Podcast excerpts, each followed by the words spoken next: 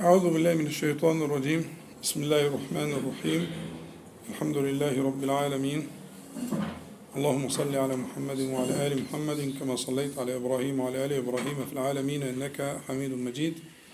اللهم بارك على محمد وعلى آل محمد كما باركت على إبراهيم وعلى آل إبراهيم في العالمين إنك حميد مجيد. أما بعد فتعليقا على آه، الكلام اللي قاله الباشمهندس مصطفى في مسألة إن الإنسان إذا مرت به لحظة لحظة في حياته إما أن يتقدم أو يتأخر. والثبات مستحيل. وده قاله المفسرون عند قوله تعالى لمن شاء منكم أن يتقدم أو يتأخر. وقالوا وليس ثم ثالث. يعني ليس هناك ثالث. يعني كل نفس تتنفسه إما أن تتقدم يعني إلى إلى الله تعالى إلى رضاه إلى جنته. وإما أن يتأخر الأبعد بعيدا عن الله تعالى عن رضاه عن جنته. هذه القاعدة تؤسس عليها كل الكلام اللي أنت سمعته. اوعى تفتكر ان في نفس تتنفسه لا يدنيك أو يبعدك. طالما انت حي ومكلف يعني شروط التكليف مستوفاة يعني ليس لست نائما لست آه، غائبا? طالما انت حي كل نفس يا إما يقربك يا إما يبعدك. تمام؟ فانتبه. انتبه. والأنفاس معدودة بالنفس. من أول صرخة صرختها عارفها؟ لما خرجت من بطن أمك. من أول صرخة صرختها لآخر نفس هتاخده بعد عمر طويل معدودة بالواحد؟ ولا يحصي ذلك إلا الله. الله جل جلاله الله علمه. فربك سبحانه وتعالى قد أحصى أنفاسك بالنفس. أنت بقى و... أنت ونصحك أنت ونصحك لنفسك. شوف أنفاسك دي رايحة فين. راح على اليوتيوب راح على الفيس راح على راح على إيه بالظبط؟ هي أنفاسك. وهو ملكك. سبحانه وتعالى. تلك الأنفاس. فانتبه. مسألة. طب أعمل إيه؟ في حاجة سهلة قلت لك عليها كتير ولا أمل إن شاء الله أن أكررها. سنة النبي عليه الصلاة والسلام في حاجة اسمها عمل اليوم والليلة. أحصاها العلماء وجمعوها في مصنفات مستقلة.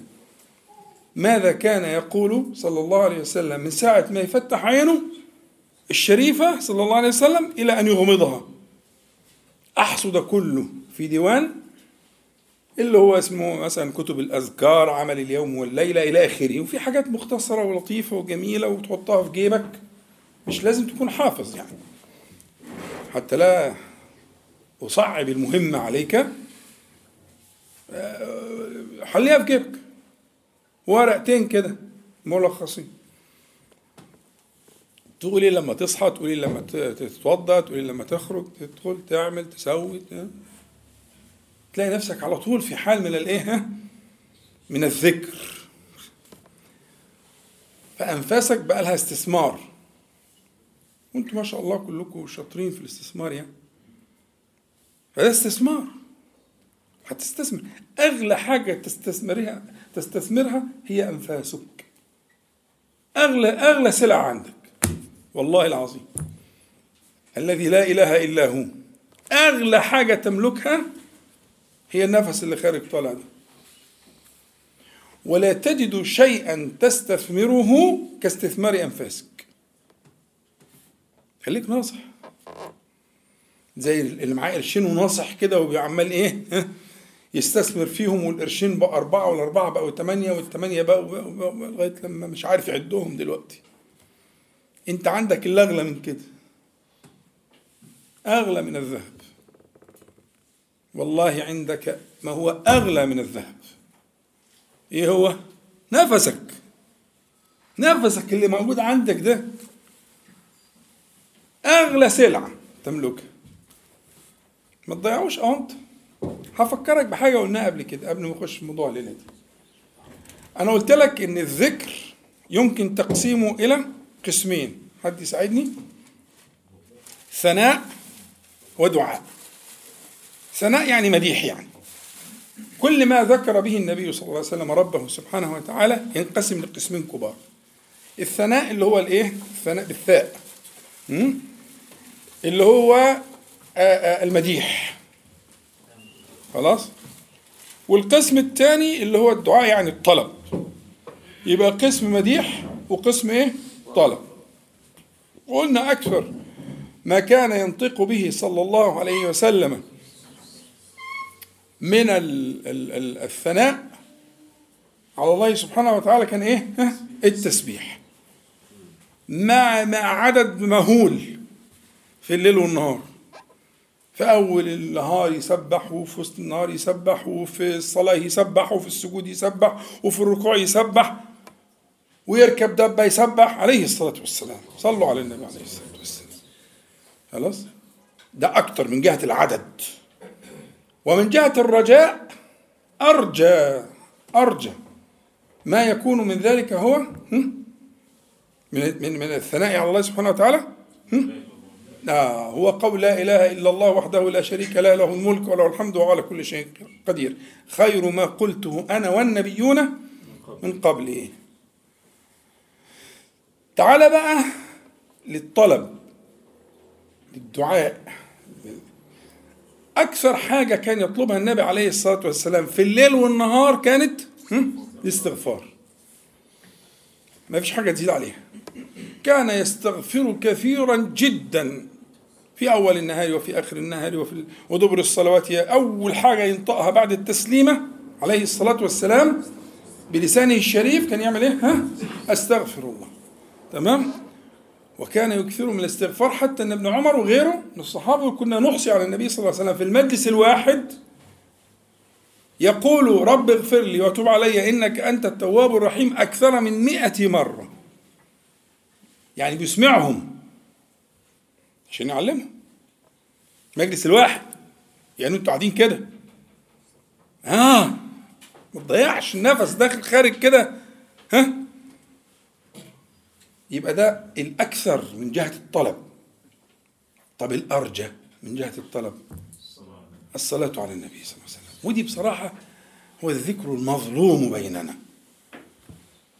أي أيوة والله والله لو واحد بيفهم وربنا شرح صدره لا يفارق الصلاة على النبي عليه الصلاة والسلام. أرجى دعاء يطلب من الله تعالى هو الصلاة على النبي صلى الله عليه وسلم.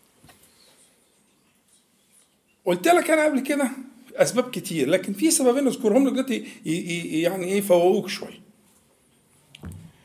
السبب الأول إن ده الطلب الوحيد اللي أنت بتطلبوش. أنت بتطلب إن ربنا سبحانه وتعالى هو اللي يعمله.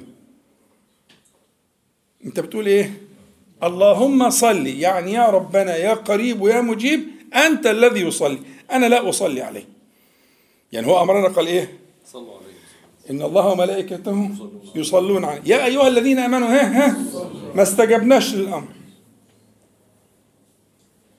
ما قلناش إنا نصلي على محمد صلى الله عليه وسلم. ما قلناش كده.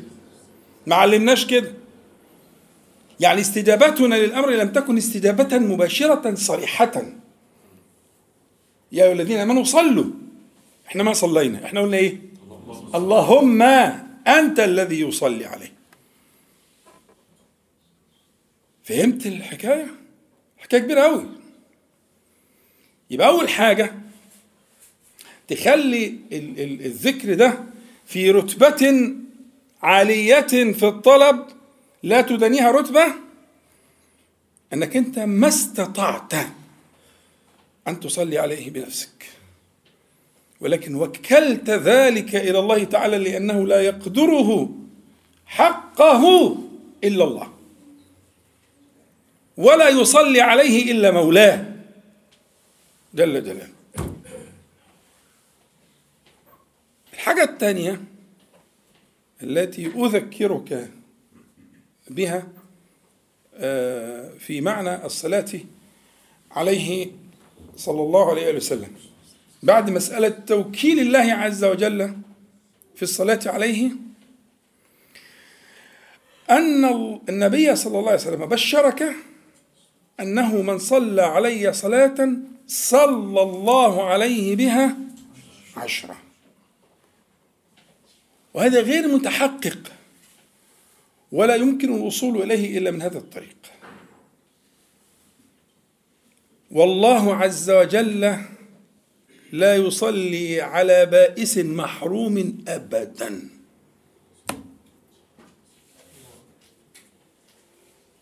أنت فاهم دي؟ الله جل جلاله سيصلي عليك أنت أيها المسكين.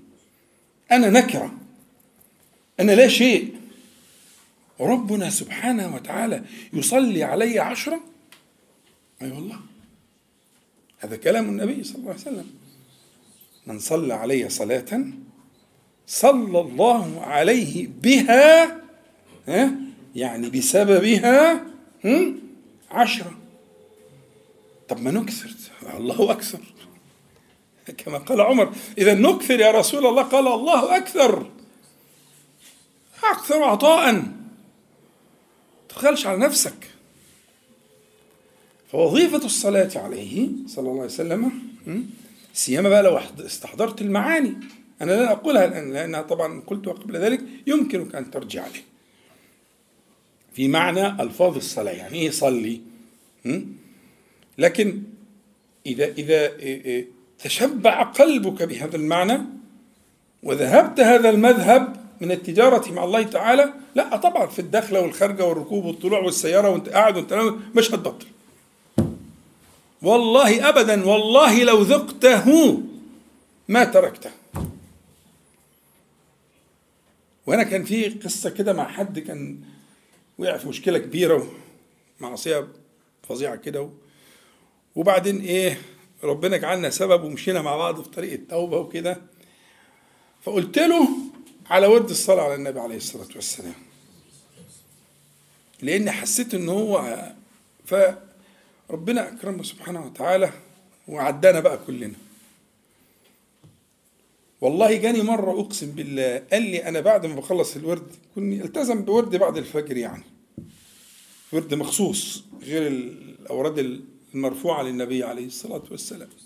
التزم بورد للصلاة عليه صلى الله عليه وسلم أقسم لي بالله أنه يجد حلاوة مادية في فمه. بعد نهاية الذكر بالصلاة عليه صلى الله عليه وسلم. الأول وأنا أنا أنا يعني كلت حاجة أنا في بقي حاجة. لغاية لما أتأكد إن هذا مرتبط بالصلاة عليه إن ربنا يعني فتح له بابا. فقلت له ما تحكيش حكاية أنا بحكيها أنا ما تحكيهاش أنت. أصلا مش تخصنيش يعني أنا ما أنا غلبان زيكم. لكن هو من صدق توبته ولا أزكي على الله أحدا عدى الناحية الثانية ومن محبته في النبي صلى الله عليه وسلم وإدمانه. ده بقى الإدمان اللي إحنا عايزينه. وإدمانه للصلاة عليه صلى الله عليه وسلم يعني أكرمه الله كرامة أكرمه الله. خدت بالك؟ فده أرجى أرجى طلب تطلبه من الله تعالى. أن تصلي على نبيه صلى الله عليه وسلم. تمام؟ فاللي كان بيقولوا مصطفى أنا يعني ما, ما وأنت طالع وأنت نازل وأنت داخل وأنت خارج. في بينيات في حياتك لو جمعتها هتعمل آه، كمية حلوة. البينيات وانت خارج وانت طالع وانت نازل وانت داخل وانت قاضي مشوار وانت على مصلحة. خليك ناصح لنفسك. بلاش غفلة. استثمر تلك الأنفاس. استخسر النفس. عارفين الشخص اللي بيستخسر يطلع جنيه وقرش كده في غير محله؟ خليك ناصح. استخسر نفسك. ما تضيعوش. وأعظم استثمار أنا بقول لك بقى الاستثمار العالي قوي بقى. أن تستثمره في الصلاة على النبي صلى الله عليه وسلم. ده كان تعليق على اللي فات. تمام؟ صلوا على النبي عليه الصلاة والسلام. إحنا آه، بدأنا آه، يعني ذكرنا شيئا في في في تجارة الناصحين المجلس اللي فات عشان بس ما نطولش على حضراتكم. إحنا قلنا حديث من صلى البردين دخل الجنة ولن يلج النار أحد صلى قبل طلوع الشمس وقبل غروبها حديثين في الصحيحين واحد في مسلم والثاني متفق عليه. ف وشرحناهم وشفت أنت قد إيه ربنا جميل. صح؟ جميل. والله ربنا جميل سبحانه وتعالى. يريد الله بكم اليسر. ربنا بيتودد لينا. ربنا سبحانه وتعالى بيسهل لنا الطريق إليه سبحانه وتعالى. أما يعدك يقول لك اللي صلي الصبح والعصر لن يلج النار. مش هيعدي عليها مش هيشم ريحتها. إيه يا جدعان؟ هو في عروض بالشكل ده؟ آه آه، عرض أهو. خدت بالك؟ تمام. الليلة بقى حاجة من. من برضه من النفحات اللي هي إيه؟ من جمال الله تعالى وإكرامه؟ من جمال الله تعالى وإكرامه. عندنا حديث مسلم أن النبي عليه الصلاة والسلام قال ما منكم من أحد يتوضأ فيسبغ الوضوء. ثم يقول أشهد أن لا إله إلا الله وحده لا شريك له أشهد أن محمدا عبده ورسوله إلا فتحت له أبواب الجنة الثمانية. يدخل من أيها شاء. إيه يا جدعان؟ ده أبواب الجنة دي فيها أبواب للمجاهدين اللي استشهدوا في سبيل الله وفيها أبواب للصديقين كأبي بكر و... ها؟ وفيها أبواب للمنفقين اللي أنفقوا أموالا لا حد لها. وفيها أبواب لل... للقائمين بأمر الله عز وجل من أهل العدل. الأبواب الثمانية يختار منها هو يعني لو مد دلوقتي صاحبنا ده. حديث في مسلم عشان ما حدش يقول لي إيه حديث في مسلم. إيه؟ لو صاحبنا ده بعد ما قال أشهد أن لا إله إلا بعد ما توضى طبعا فأسبغ مش يعني مش يغرق نفسه يعني يتوضأ كوضوء النبي صلى الله عليه وسلم. أنا مش ما اسبغ وضوء لا ده يبقى عنده وسواس. لا اتوضى وضوء عادي. بس يعني يتأكد إن الميه وصلت لأركان الوضوء. فأسبغ الوضوء. ثم قال أشهد أن لا إله إلا الله وحده لا شريك له وأشهد أن محمدا عبده ورسوله إلا فتحت له أبواب الجنة الثمانية. مفتوحة. يدخل من أيها شاء. طب إيه المجهود اللي أنت عملته؟ ولا حاجة. ده أنت حتى فقت شوية بعد ما اتوضيت يعني. يعني نعمة كبيرة لكن سبحانك يا ربي هو العمل اليسير ده يقابله هذا العرض الفذ الفريد عرض عجيب جدا. وأنت بتستحضر كده. أنت بتتوضأ. ده لسه. أنا جايب لك إيه تكملة الحديث من غير صحيح مسلم. بس تكملة صحيحة يعني إن شاء الله. عند الترمذي وعند أحمد. فأول وهلة كده أول نفحة تأتيك من هذا الحديث إنك أنت تتعجب. هو إيه الكرم ده؟ إيه الإكرام ده؟ ده ربنا بيتودد لينا يا جماعة. والله سبحانه وتعالى مش هو الودود؟ الودود.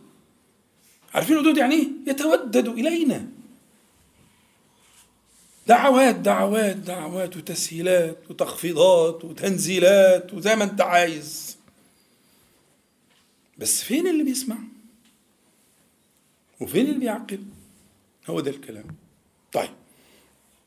يبقى إلا فتحت له أبواب الجنة الثمانية يدخل من أيها شاء. في الترمذي بسند صحيح أن يقول اللهم اجعلني من التوابين واجعلني من المتطهرين يبقى ده من ذكر الإيه؟ ها؟ اللي بعد الوضوء والتواب صيغة مبالغة والمتطهر متفعل برضه فيها معنى المبالغة يعني طهر بقى اللي أنا ما قدرتش أطهره صح؟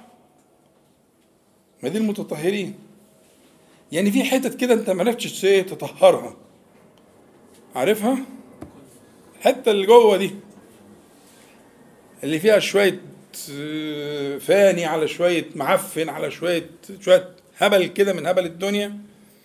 أنا ما قدرتش أطلعه وأغسله. هغسله إزاي ده؟ أنا غسلت اللي أنت علمتني. لكن ده فأنا بتوسل بده بجوارحي إلى ده. ملكتني هذا وملكت أنت هذا. فأتوسل بما ملكتني إلى ما ملكت أنت. اجعلني من المتطهرين طهره. لأنك حلت بيني وبينه. مش أنت اللي قلت كده؟ أنت الذي قلت ها واعلموا أن الله يحول بين المرء وقلبه. يعني مالكش صرفة في قلبك. طب أعمل إيه؟ قوم اتوضى واسأله. قلبك كده مش مظبوط قوم اتوضى واسأله. زي ما علمني النبي عليه الصلاة والسلام اللهم اجعلني من التوابين كثير التوبة والرجوع والعود ها؟ ومن المتطهرين. انت اللي هتطهر مش أنا. خلاص بقى ما إحنا عرفنا أنا ماليش سلطان عليه ده.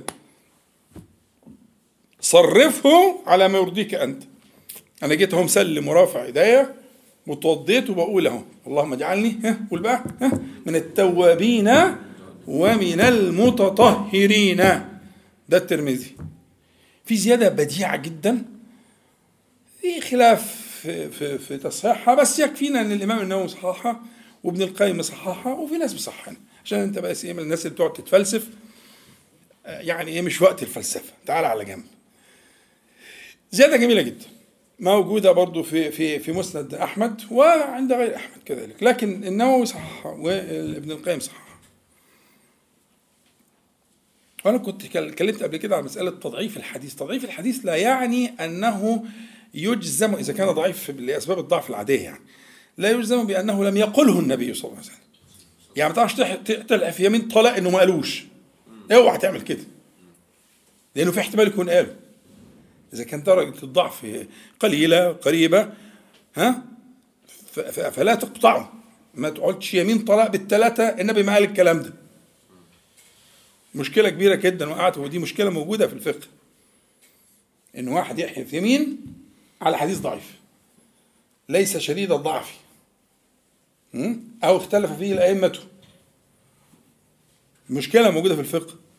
هي كده طلقت ولا لم تطلق ولا حكايتهم إيه ولا إيه؟ ها؟ بيدربوا الناس يعني على الفقه يعني على فهم المسألة على فهم المسألة. المهم الشاهد الزيادة اللي عندي اللهم اغفر لي ذنبي ووسع لي في داري وبارك لي في رزقي. ثلاث حاجات. اللهم اغفر لي ذنبي ووسع لي في داري لأن سعة الدار كما قلت لك قبل ذلك أو شرحت لك. مش السعة معناها قصر منيف يعني. لا يعني السعة اللي هي لا يكون ضيقا. يعني يكون فيه نوع من الرحابة يعني. وطبعا العرف له دخل في المسألة. يبقى اللهم اغفر لي ذنبي دي أول حاجة وأهم حاجة. وسع لي في داري وآخر حاجة وبارك لي في رزقي. وفي تقديم وتأخير في بعض الروايات. يبقى الشخص اللي هيقول يقوم يتوضا ويقول الأذكار دي ويشهد الشهادتين تفتح له أبواب الجنة الثمانية يدخل من أيها شاء. معقولة يعني؟ يعني هل العمل اليسير ده يكون كذلك؟ أي آه والله. هذا كلامه صلى الله عليه وسلم كما في الصحيح. فانتبه. تستخسرش نفسك. الوضوء ده عملية آه، آه، إيمانية جليلة. الوضوء من دعائم الإيمان. الوضوء توسل إلى الله سبحانه وتعالى لطهارة الباطن الذي لا تملكه. ولذلك كان صلى الله عليه وسلم يتوضأ لكل صلاة بغض النظر أحدث ولم يحدث. على الغالب يعني. ليه؟ أصل الوضوء نفسه فيه من التعبد ما يدعو المرأة إلى المحافظة عليه والمواظبة عليه. استخسرش في نفسك ما تكسلش. تكسل على إيه يا مسكين؟ والله أنت لو ذكرت ده ما هتكسل فتحت له أبواب الجنة الثمانية. وخلي بالك الحديث هنا ما اشترطش إنه يتوضأ لصلاه لا. الوضوء بس. الوضوء عبادة مستقلة. واخد بالك؟ واحد الشيطان لعب بيه ومتوضى يا عم ده مش وقت الصلاة انت مش فاهم حاجة. الوضوء ده هيطفي النار دي. يذهب هذا الوقت من الشيطان. ومتوضى. وقول الكلمتين دول. ما هو ده مش مشترط يكون لصلاة. لأن النبي عليه الصلاة والسلام فيسبغ الوضوء بس ما قالش لصلاة ولا لفريضة ولا لنافلة ولا لغيرها. توضى راح ينام. حلو قوي ما يلا يا عم بدل ما تقعد تمسك الزفت اللي في إيدك ده وتنام عليه وتنعس عليه وتقوم عليه. ما تخش تتوضأ وتقول الذكر وتقعد تصلي على النبي عليه الصلاة والسلام لغاية لما عينك تغفل وسترى عجبا. وهي بتيجي بالتدريج يعني أنت سايس نفسك. هي النفس إيه؟ زي ما شوقي بيقول والنفس كالطفل إن تهمله شب على حب الرضاع وإن تفطمه ينفطم. بيت فيه من الحكمة ما فيه. عامل نفسك كده. أنت نفسك أنت شخصيا أنت راجل كبير وعاقل ومعاك بتاع وجن مصور وشغال في الدنيا وبتمشي أمورك كل حاجة بس أنت هو الوصف ده.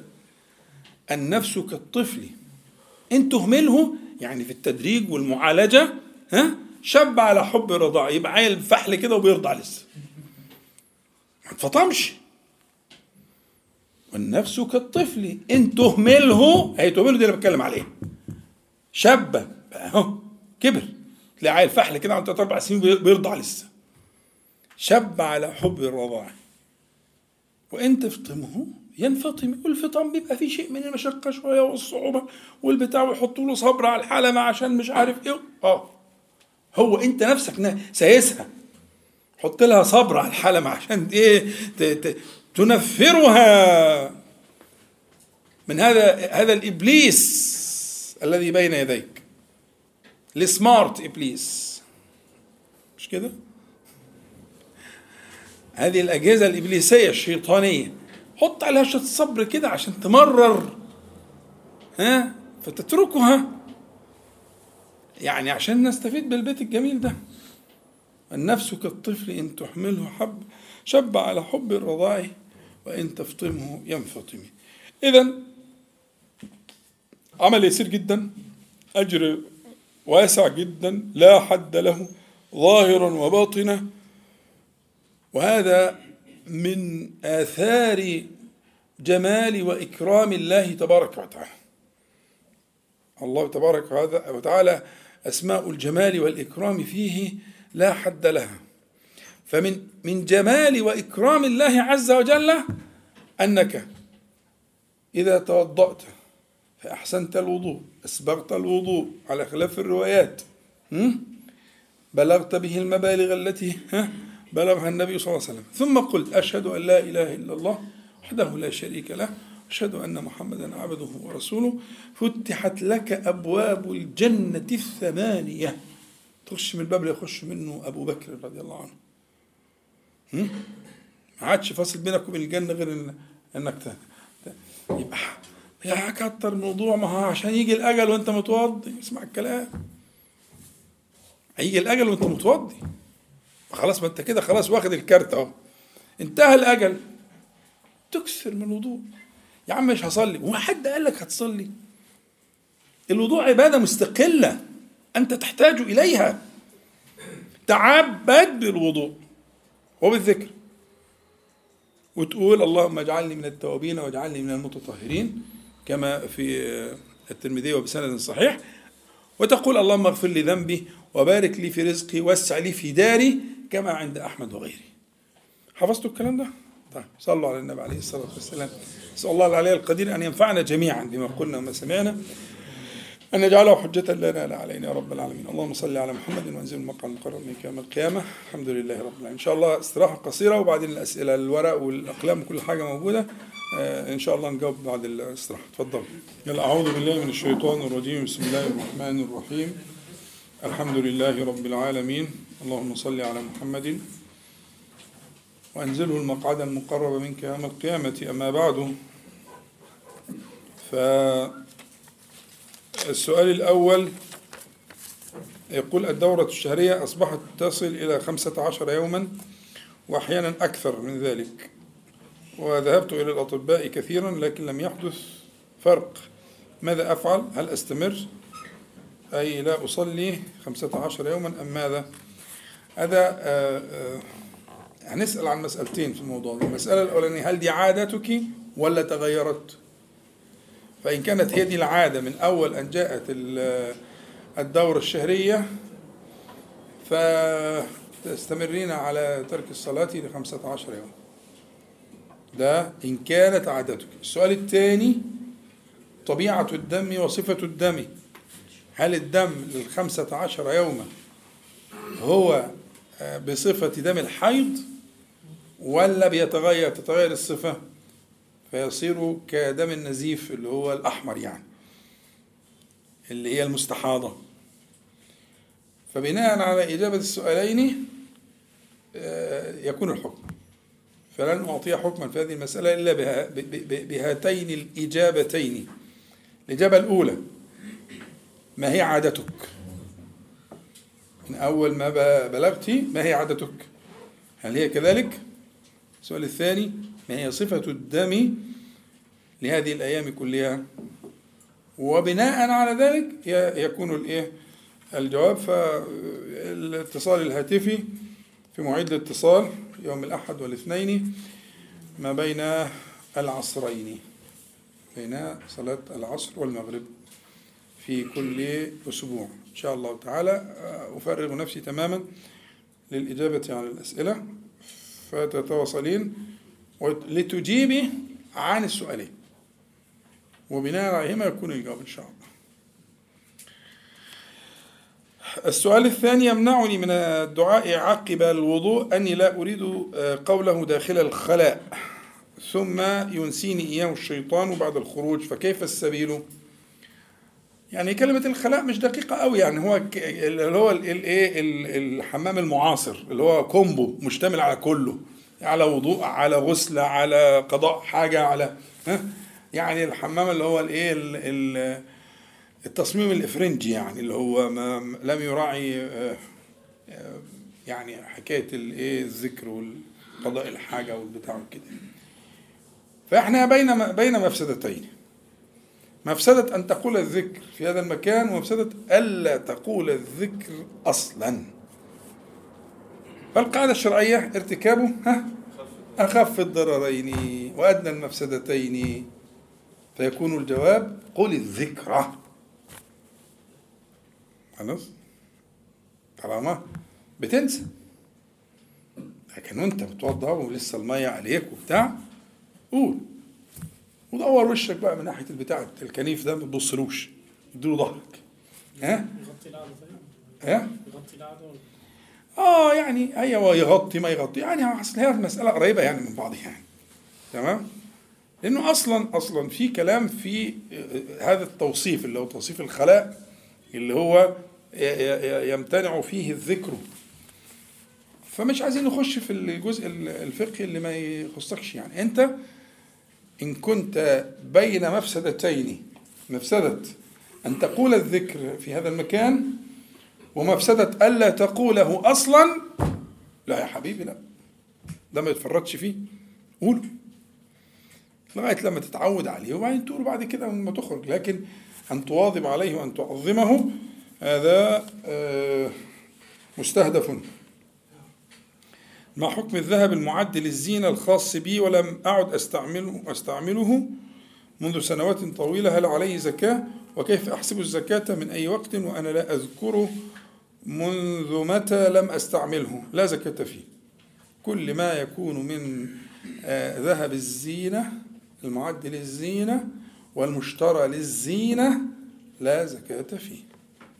وهذا هو قول جماهير الفقهاء. لا زكاة فيه. الذي اشتري للزينة بغرض الزينة الشبكة وما في معناها والحاجات الجميلة اللي بتيجي والمناسبات الحلوة والحاجات اللي زي كده.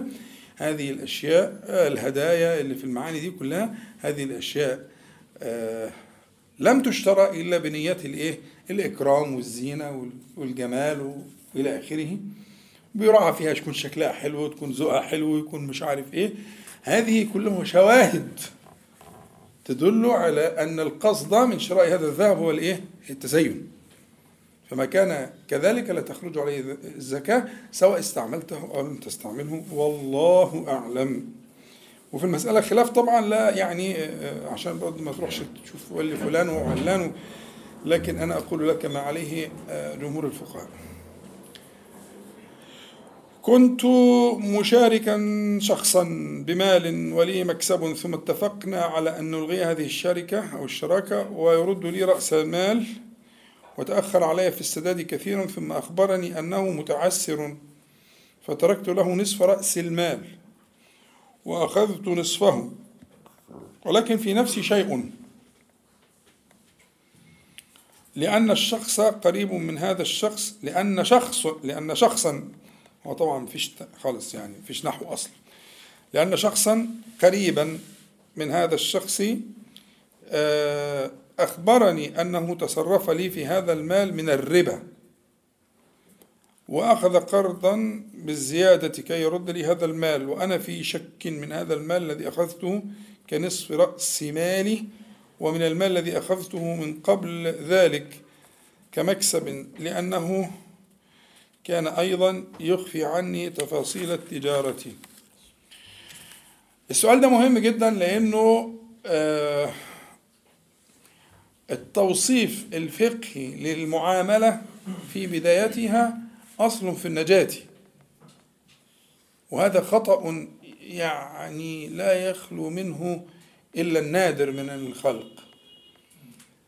لا بد في البداية أن يؤسس هذا العمل على أساس من الشريعة. فدي مضاربة ولا شركة ولا حاجة تالتة ولا حاجة رابعة؟ هيقول لك وأنا مش فاهمني في الكلام ده. ما أنا عارف إنك مش فاهم في الكلام ده. فاسألوا أهل الذكر إن كنتم لا تعلمون. تروح عشان تسأل وتتعلم العلاقة بينك وبينه هتكون إيه؟ أنت كاتب شركة وأنا أشك إنها شركة. إنما هي غالبا مضاربة. اديت له مبلغ يشغله لك في شيء ما. تمام؟ وبعدين آه، آه، أين الكتابة؟ يبقى تاني حاجة أول حاجة التوصيف. ها؟ تاني حاجة الكتابة. إذا كانت الكتابة في الديون آه، على الراجح واجبة فهي في هذه الأشياء أكثر وجوبا. لما يحدث لما يترتب عليها من النزاعات بين الناس. يبقى تاني حاجة عايز منك إيه؟ ها؟ الكتابة. يتكتب. كلام بتفصيل التفصيل. ويكون في إشهاد. خلاص؟ الحاجة الثالثة أين المحاسبة؟ مين المحاسب المسؤول؟ وفين دفاتر المحاسبية؟ وفين المراجعين المحاسبين؟ وفين الكلام ده؟ لازم يكون في طرف ثالث له قوامة على هذه الايه المحاسبات والمراجعات واللي رايح واللي راجع واللي كذا. طبعا مش هقول لك انت مش شركة كبيرة لكن كل حاجة بقدرها. هنشوف واحد محاسب حبيبنا كده زي واحد صاحبنا كده ونقول له يا عم بعد علينا كل شهر. بص في الدفاتر واعمل ونحلي له بقه مثلا ولا أي حاجة. لكن كده سداح مداح. ما بتحصل بعد كده بلاوي. ومشاكل. يبقى لابد من العلم بقى اللي هو علم الدنيا العلم المحاسبة. إيه خارج إيه داخل إيه مصروفات إيه ابصاريه إيه مدري إيه لكن كده هتلبس في الحيطة. وأنت الحمد لله لبست. آه؟ تمام يعني. لأن أنت وصلت إنك أنت مش عارف ده ربا ولا مش ربا ولا واخد قرض ولا أنت مفيش حيطة أجمد من كده. فالثلاث أشياء دول هم الضوابط خلاص؟ توصيف المعاملة لازم تتوصف المعاملة. التوثيق بالكتابة والشهود. المتابعة بالمحاسبة. بس. لو عملت كده خلاص. وأنا الحمد لله عامل على صفحتي عقد يعني صدقة جارية في سبيل الله. للمضاربة. لكثرة ما رأيت من النزاعات اللي حصلت في المضاربة. مكون من سبعة أو ثمان صفحات. فيه تفصيل التفصيل المضاربات وفيه الحلول وفيه الإحالات وفيه إلى آخره. والخلاف بين المذاهب الفقهية والاختيار وإلى آخره. بحيث ما يحصلش مشاكل. لكن طبعا الكلام ده ما أما مسألة إنك أنت واحد قال لك إن خده مش عارف إيه لا لا لا اعتبار لذلك. المال مالك هو بقى جابه منين؟ ما جابوش منين؟ ما يخصكش. لأن أنت أصلا مش عارف حاجة يعني. ما تزعلش مني يعني أنت مش عارف حاجة. ده واحد بيقول لك إيه واحد بيقول لك دي؟ لا ده مفيش كلام من ده. ده أنا محاسب بالحرف بال... بال... بالسحتوت. عارفين السحتوت؟ لا.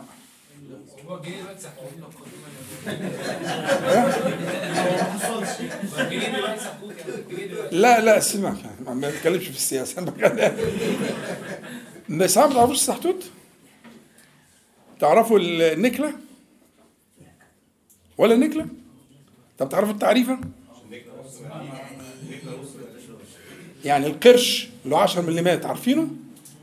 أجزاؤه بقى أجزاء القرش ده كان مجزأ زمان يعني القرش اللي هو 10 ملم ده كان مجزأ مجزأ إلى أجزاء إلى 10 أجزاء اللي هي الإيه؟ المليمات. كان المليم أنا شفته أنا اتعاملت بيه. أنا مش كبير قوي يعني بس أدركته يعني أدركت أنا المليم يعني. حاجات من اثار قدماء المصريين. ماشي يا محمد. ماشي. محمد بيقول قدماء المصريين. ماشي. هعديها له عشان حبيبي برضه ابن محمد حبيبي. قدماء المصريين طب مش هقول لكم السحتوت إيه بقى طالما أنتوا كده. ولا أقول لك النكله ولا أقول لك حاجة الله. فهات لما محمد يراجع نفسه. طيب آه خلاص المال حلال يا عم الحاج. خد مالك وهو بقى إذا كان تصرف تصرف كده ممكن يكون واخد فتوى من هنا أو من هنا أو إلى آخره فهو ده حاجة تخصه ما تخصكش أنت. نص راس المال. آه خلاص ما هو قال له عوض عوضك على الله. هو قال له كده. آه ما هو قال له عوضك على الله. فجه واحد قال له النص اللي انت واخده ده كمان واخده من من قرض من البنك. لا يضره لا يلزمه. يعني اللي ورث مال من معاوضات أو من معاملات غير مشروعة الصواب أنه يحل له. تمام؟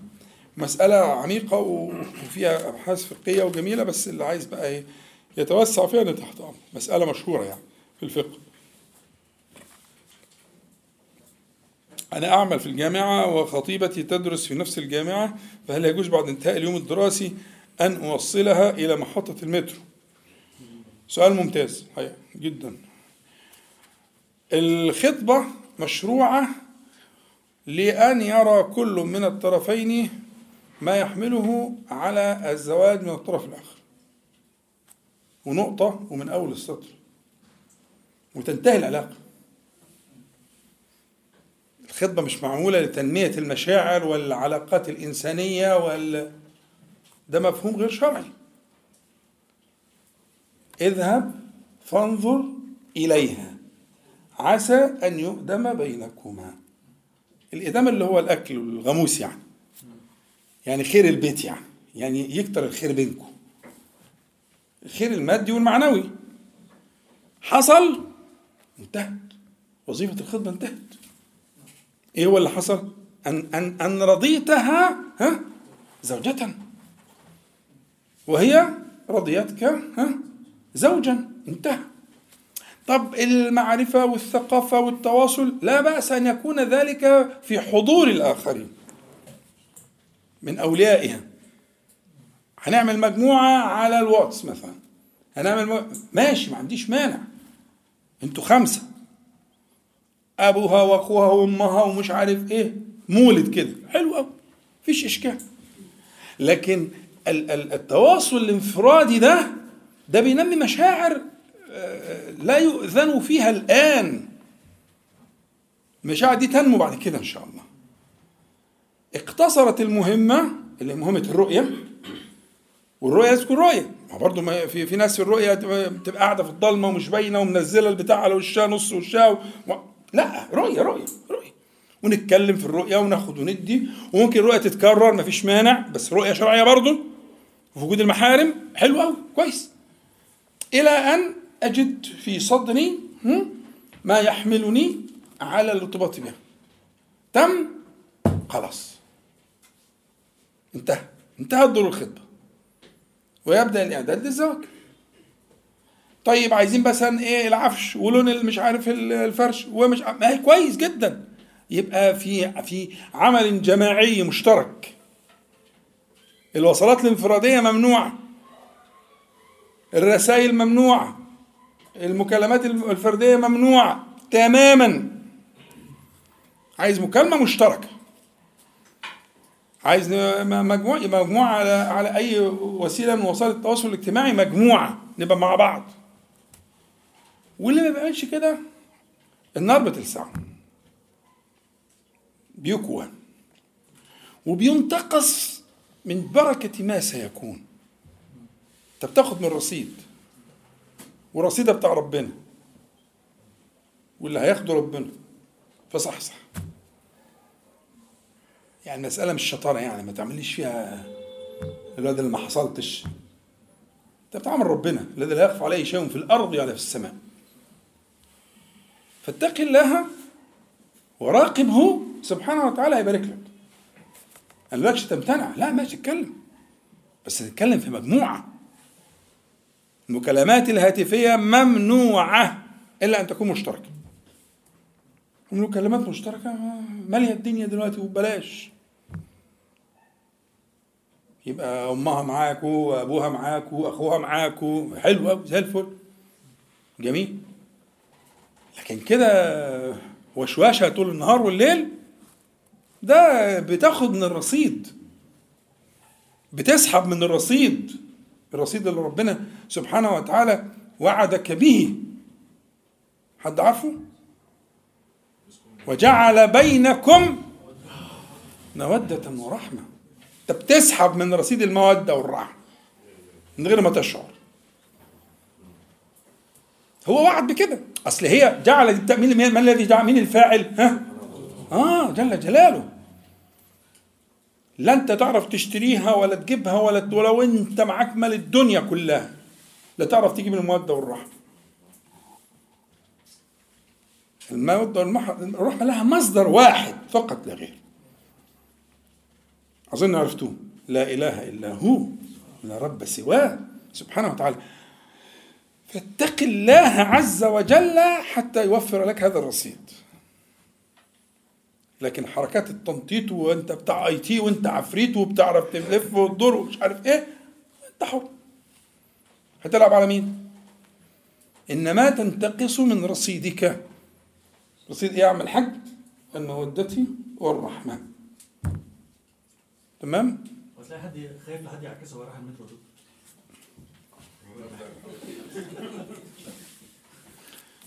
أنا عشان أنت حبيبي مش هرد عليك يعني. عشان أنت حبيبي بس. مش هقول اسمك برضه عشان أنت حبيبي.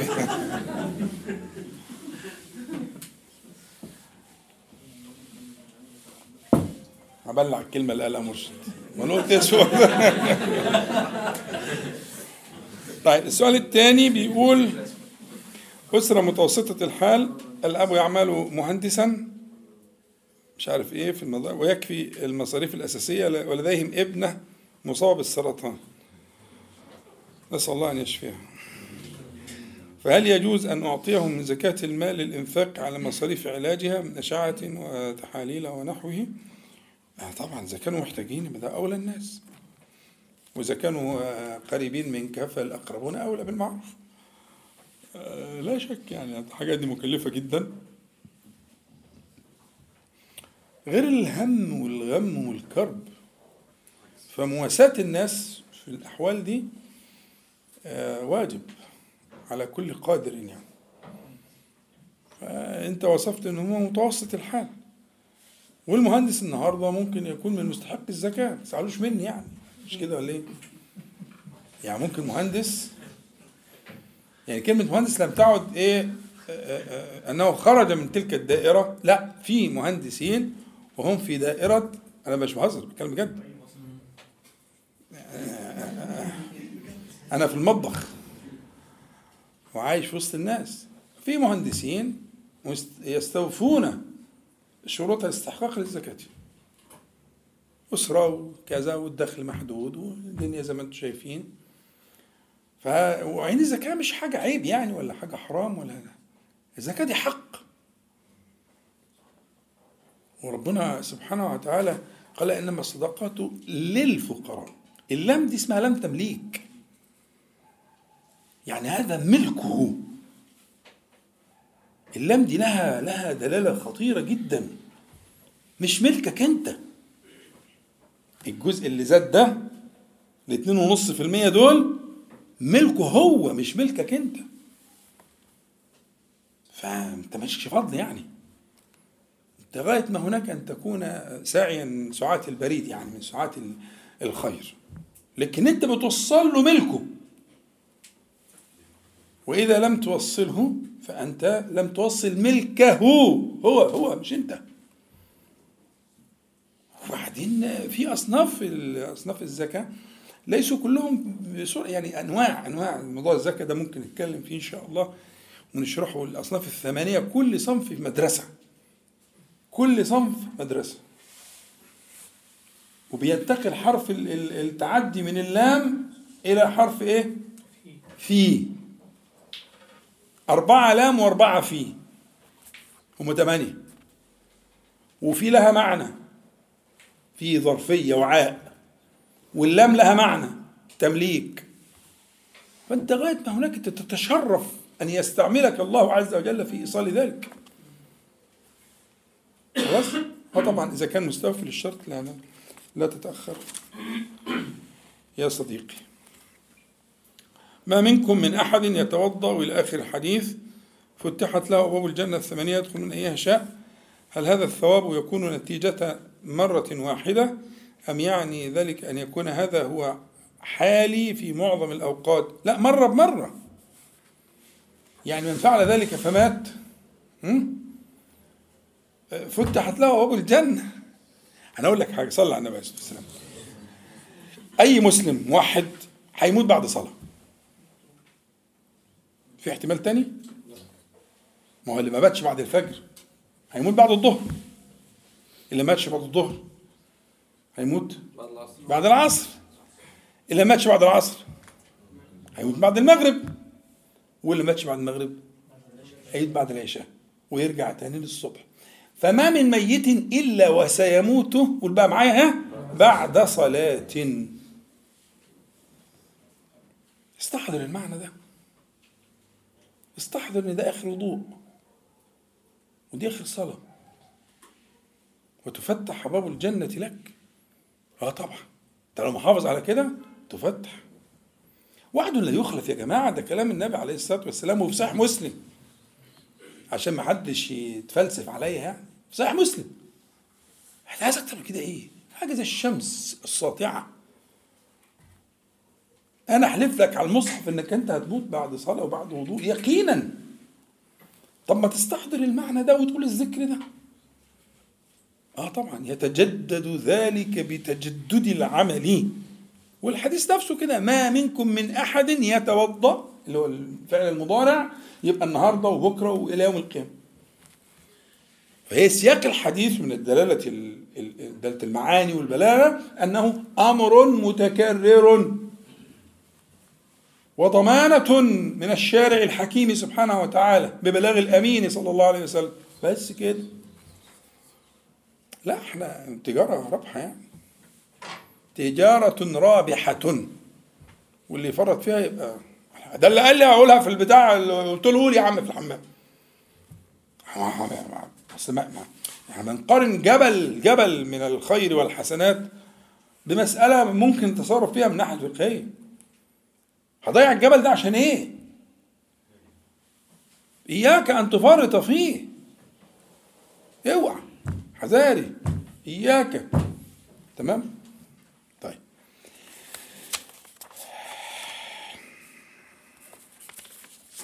كيف يتقدم الإنسان ولا يتأخر وي- ويشغل وقته أو ينتقل من حال إلى حال وهو في حالة شعور بالانهزامية والضعف والاستكانة؟ لا طبعا. هذه آه، موانع. هذه موانع.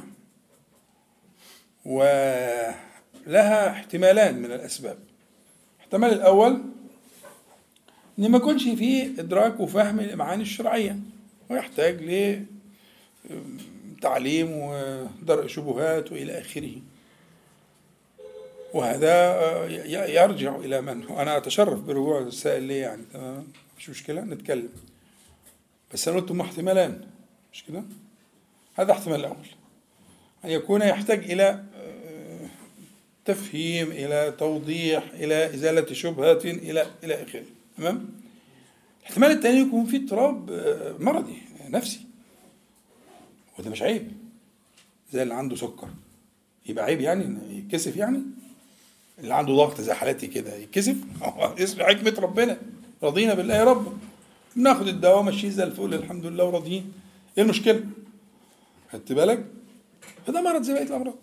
نشوف الوسائل العلاج والضبط والى اخره لأن الإحساس بالانهزامية وال والاكتئاب وال- وال- والاستكانة والضعف والأشياء دي مشاعر كما قلت لك لها احتمالان احتمال التنوير والتثقيف والتعليم وال... وإزالة الشبهات وده وظيفة اللي زي حالتنا.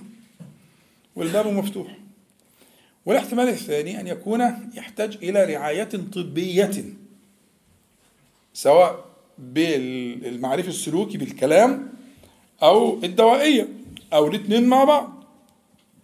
وكل ذلك بفضل الله تعالى ميسور لكن آه أن تشغل وقتك بذكر الله سبحانه وتعالى هذا المستهدف. يعني المستهدف لما تيجي تقعد مع واحد هيساعدك أن يوصلك لكده.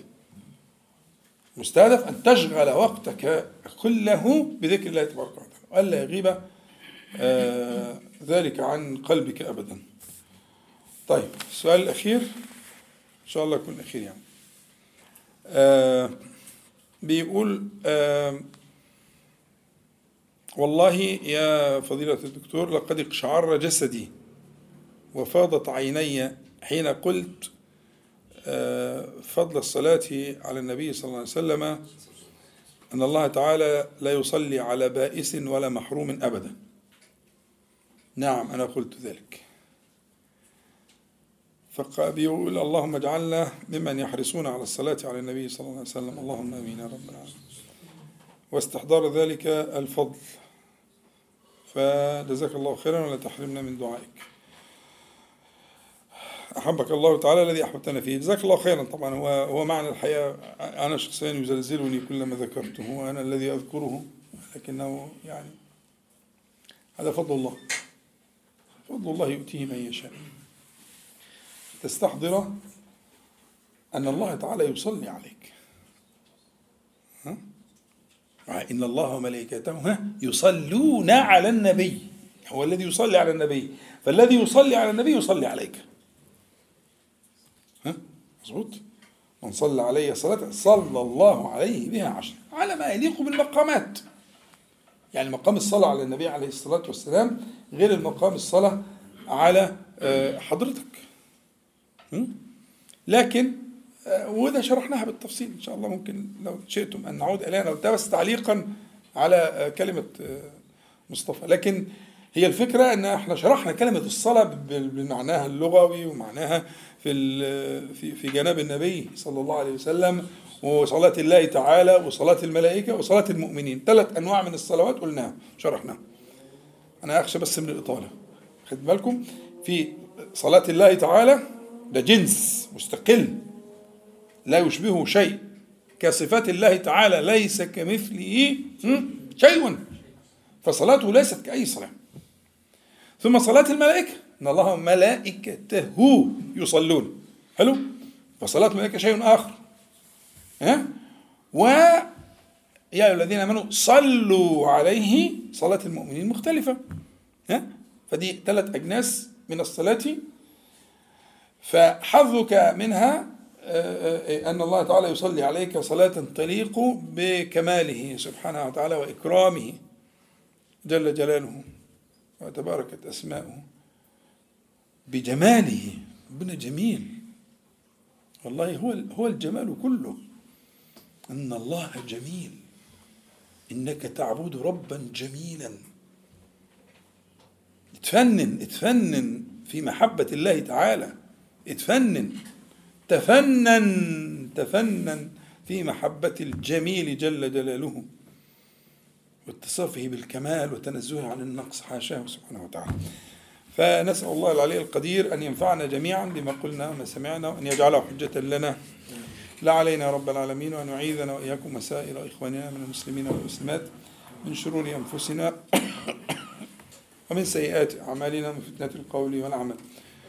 اللهم صل على محمد وأنزله المقعد المقرب منك يوم القيامة، اللهم اقسم لنا من خشيتك ما تحول به بيننا وبين معاصيك، من طاعتك ما تبلغنا به جنتك، ومن اليقين ما تهون به علينا مصائب الدنيا، اللهم متعنا بأسماعنا أبصارنا وقوتنا ما أحييتنا، واجعله الوارث منا، واجعل ثأرنا على من ظلمنا، وانصرنا على من عادانا، ولا تجعل مصيبتنا في ديننا.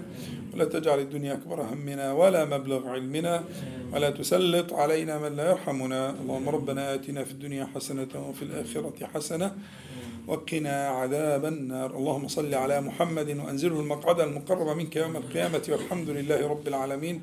نقول جميعا سبحانك اللهم ربنا وبحمدك. أشهد أن لا إله إلا أنت. أستغفرك وأتوب إليك. السلام عليكم ورحمة الله.